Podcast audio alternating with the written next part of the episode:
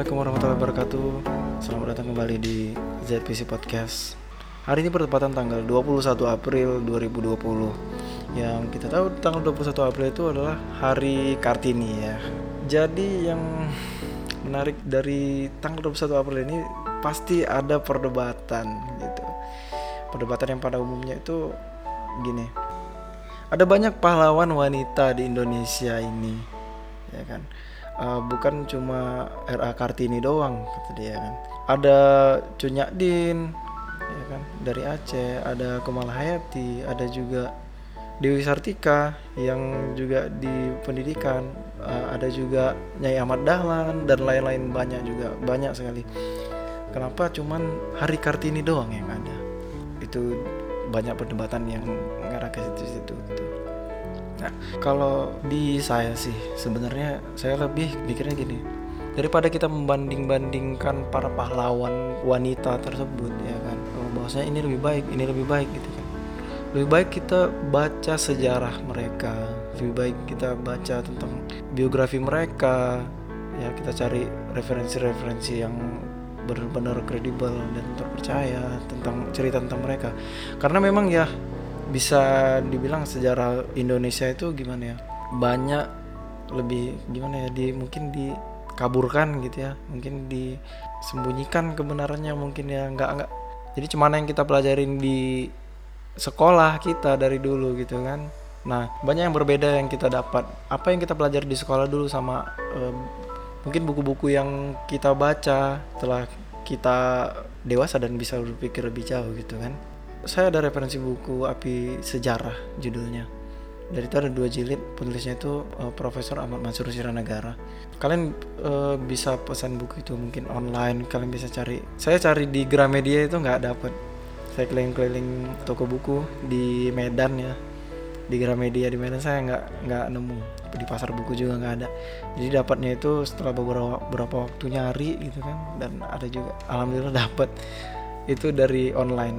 Nah, di situ banyak disebutkan sejarah yang benar-benar beda dari apa yang kita dapat dulu. Waktu kita di sekolah dasar mungkin gitu ya. Beda dengan apa yang udah kita dapat. Dalam artian nggak sepenuhnya beda tapi banyak informasi tambahan di balik apa yang kita dapatkan itu. Salah satunya tentang RA Kartini ini. Jadi apa yang kita dapat tentang Ibu Kartini sejarah Ibu Kartini itu cuman sekedar bahwasanya beliau itu ya keturunan bangsawan dan dia itu nggak terlalu suka dengan kehidupan bangsawan itu beliau lebih merakyat gitu ya lebih bersahaja lah gitu dan juga yang kita tahu beliau itu uh, pejuang emansipasi wanita segala macam gitu kan. dari bukunya yang berjudul habis gelap terbitlah terang gitu ya. Uh, karyanya Ibu Kartini yang sebelum dia meninggal dan meninggalnya itu masih usia muda kali ya. Umur 25 tahun. Tapi beliau udah berwawasan memang benar-benar luas. Jadi Ibu Kartini memang benar-benar cerdas. Kalian baca uh, di internet di mana pun kalian baca tentang Ibu Kartini beliau memang cerdas gitu kan kritik wawasannya luas gitu.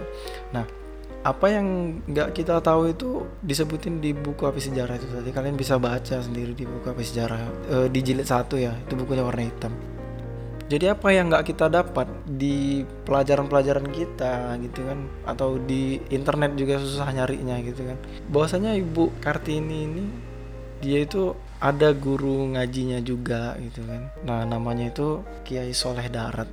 Jadi Kiai Soleh Darat ini karena juga melihat Ibu Kartini ini begitu tertarik dengan ilmu pengetahuan gitu kan. Terus beliau ya namanya ngaji belajar ngaji gitu kan. Jadi dia juga tanya tentang makna-makna Al-Quran gitu kan ayat-ayat Al-Quran itu. Beliau tertarik dengan tafsir uh, surah Al-Fatihah surah Al-Baqarah dan lain sampai akhirnya uh, beliau dibuatkan ini sama Kiai Soleh Darat tadi Al-Quran terjemahan bahasa Jawa. Karena beliau pernah menyinggung rasanya percuma Al-Quran itu kita baca tanpa kita pahami gitu kan. Nah, jadi karena beliau kritis kayak gitu kan dibuatkanlah sama Kiai Soleh Darat tadi Al-Quran terjemahan itu. Al-Quran tafsir Al-Quran itu tadi kan. Jadi sebenarnya buku yang berjudul Habis Gelap Terbitlah Terang itu beliau terinspirasinya judulnya itu dari surah Al-Baqarah ayat 257 coba. Itu sebenarnya waktu membaca itu wah apa ya nih gitu kan? Nggak nggak pernah kita dapat gitu kan? Apa yang kita dapat ini nggak kayak gitu gitu kan? Nggak nggak ada ngarah-ngarah ke situ gitu. Itu yang menarik yang pertama. Nggak disebutkan juga beliau itu ngaji belajar ngaji segala macam gitu kan. Nggak disebut juga beliau itu kritis tentang hal itu gitu kan. Jadi di dalam buku api sejarah satu itu disebutin juga di mana kolonial inilah yang mengaburkan tentang era kartini gitu ya kan. jadi itu berkaitan dengan gerakan politik etisnya di masa itu ya kan kolonial ini.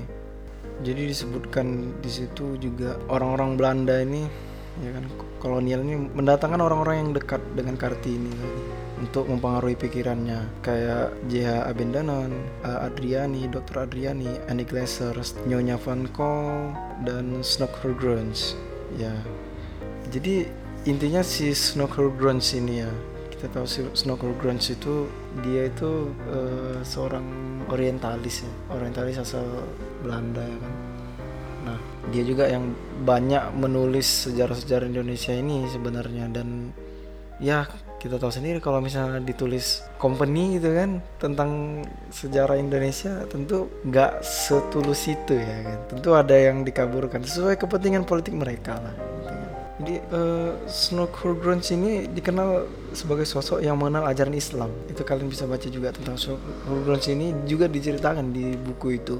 Dia sampai belajar itu ke Mekah untuk mempelajari Islam gitu kan tapi dia bukan mempelajarinya itu untuk benar-benar karena iman atau yang kayak gitu kan tapi enggak dia itu karena politik gitu. sampai jadi sampai segitunya ya. dia sampai mempelajari Islam sampai segitunya sampai ke Mekah dan begitu beliau balik ya udah kayak syekh aja gitu kan itu e, memudahkan beliau si Snoop Grunge ini tadi untuk dekat ke ulama-ulama kayak gitu kan. Atau bisa dibilang menyerang dari dalam lah gitu ya kan. Jadi menurut Ahmad Mansur Surya Negara dalam buku Api Sejarah itu Sebetulnya sosok Kartini yang cerdas itu nggak cuma tertarik sama pemikiran barat Kayak yang kita tahu selama ini gitu kan. Tapi justru dia juga mendalami pemikiran Islam. Jadi dahaganya Ibu Kartini tadi terobati ya kan pas dia tuh ketemu sama Kiai Soledara tadi. Itulah yang kita ceritain sebelumnya di depan. Itu e, nama asli Kiai Soledara itu Kiai Haji Muhammad Soleh bin Umar. Nah jadi kayak gurunya untuk pengajian keluarganya si Ibu Kartini ini ya. Jadi Ibu Kartini pun e, sering surat menyurat gitu ya dengan kawan-kawan dia tadi yang ada JH Abendanan ada Dr. Andriani, Annie Glaser dan lain-lain tadi termasuk uh, Snooker Grunge tadi ya kan. Di situ disebutin justru dari surat menyurat Kartini itulah terbaca nilai Islam di mata rakyat terjajah. Kolonial justru dinilai merendahkan derajat bangsa Indonesia ini karena para gerejawan justru memihak pada politik imperialisme dan kapitalisme ditulis di buku itu. Dijelaskan juga di situ dalam surat menyuratnya Ibu Kartini tadi. Tertera juga ke kekaguman Ibu Kartini terhadap nilai ajaran Al-Qur'an dan menyuratnya itu terutama dengan si Abendanan. Ada kalimatnya yang menarik nih. Dia bilang gini dalam suratnya. Ibu Kartini bilang gini dalam suratnya. Alangkah bebalnya, alangkah bodohnya kami. Kami tiada melihat, tiada tahu bahwa sepanjang hidup ada gunung kekayaan di samping kami. Ibu Kartini nulis kayak gitu. Jadi yang dimaksud gunung kekayaan itu adalah nilai ajaran Al-Quran sebagai keagungan, ya. sebagai keagungan hakikat kehidupan maka dia bilang gunung kekayaan gitu kan, atau sumber ilmu pengetahuan. Jadi ketertarikan Ibu Kartini tadi terhadap tafsir Quran itu kayak surat Al-Fatihah yang tadi kita sebutkan. Jadi itulah tadi kayak Soleh Darat tadi membuatkan tafsir Quran itu judul judul tafsirnya itu Faizur Rahman fi Tafsiril Quran jilid 1 yang terdiri dari 13 juz itu bisa kalian baca di buku api sejarah jilid satu itu. Jadi seperti yang ditulis para sejarawan nasional itu, justru Kartini akhirnya menentang praktiknya atau ya apa yang dilakukan kolonial Belanda itu. Bahkan Kartini tadi justru bertekad untuk memperbaiki citra Islam setelah membaca tafsir yang dihadiahkan dari gurunya tadi, Kiai Soleh Darat tadi. Ada juga kalimat yang menarik dari suratnya Ibu Kartini tadi ke eh, istrinya Abendanan itu. Dia kalimatnya gini. Tadinya kami mengira masyarakat Eropa itu benar-benar paling baik, tiada tara, kata Ibu Kartini. Tapi apakah Ibu sendiri menganggap masyarakat Eropa itu sempurna? Dapatkah Ibu menyangkal di balik tindakan masyarakat Ibu? dia bilang ke istrinya Abendanan banyak hal-hal yang tidak patut disebut sebagai peradaban dari kolonialisme ini jadi itu dialah yang menarik dari Ibu Kartini ini ya kan? Sebenarnya daripada kita membanding-bandingkan pahlawan ya kan? Ibu Kartini nggak seberapa dia itu nggak langsung megang senjata segala macam. Ya memang ya ada pahlawan yang ternyata lebih gagah mungkin ya kan? Dalam artian terjun langsung ke medan juang ya kan? ke medan perang dan bahkan jadi mungkin panglima perang atau semacamnya gitu atau yang lain-lainnya yang nggak disebutin dalam sejarah atau nggak dispesialkan seperti Ibu Kartini ini kan. Dibuat hari khusus segala macam gitu kan. Memang iya benar. Yang pertama yang perlu kita sadari adalah terlalu banyak sejarah Indonesia ini yang dikaburkan yang diputar balikkan sesuai dengan kepentingan politik etisnya tadi kolonial. Dan itu yang dipakai sampai sekarang ini ya kita memang nggak tahu kenapa kalau memang udah ada berita yang benar gitu kan. Kenapa nggak disampaikan ke kita secara meluas segala macam? Mungkin ya itu terlalu sulit karena mungkin apa yang udah kita dapat itu mungkin sulit untuk mengubahnya atau mungkin sengaja ditutupi kebenaran itu tadi. Kita nggak tahu.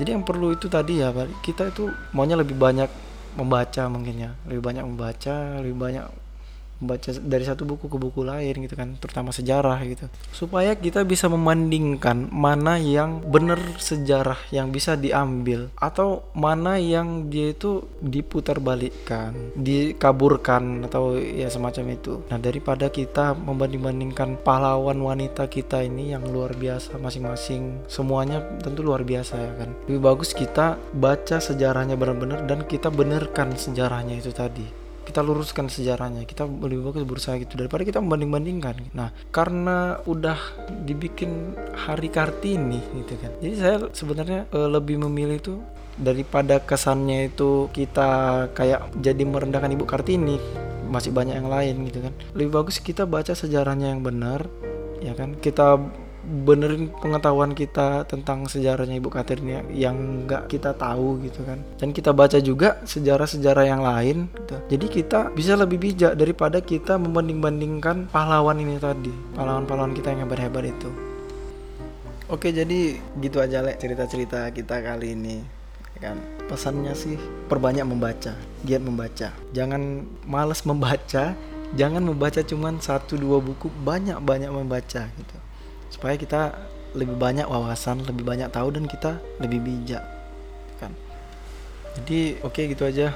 Oke sekali lagi selamat Hari Kartini 21 April 2020 Mungkin lebih tepatnya aku bilang gini uh, Hari Kartini ini Ibu Kartini mewakili pahlawan-pahlawan perempuan yang lainnya yang hebat-hebat ya.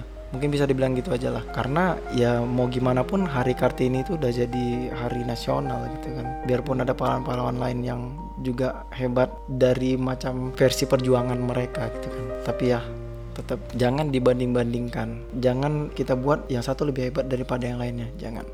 Mereka adalah pahlawan kita mereka adalah inspirasi kita ketahui sejarahnya perbanyak membaca. Oke? Okay? assalamualaikum warahmatullahi wabarakatuh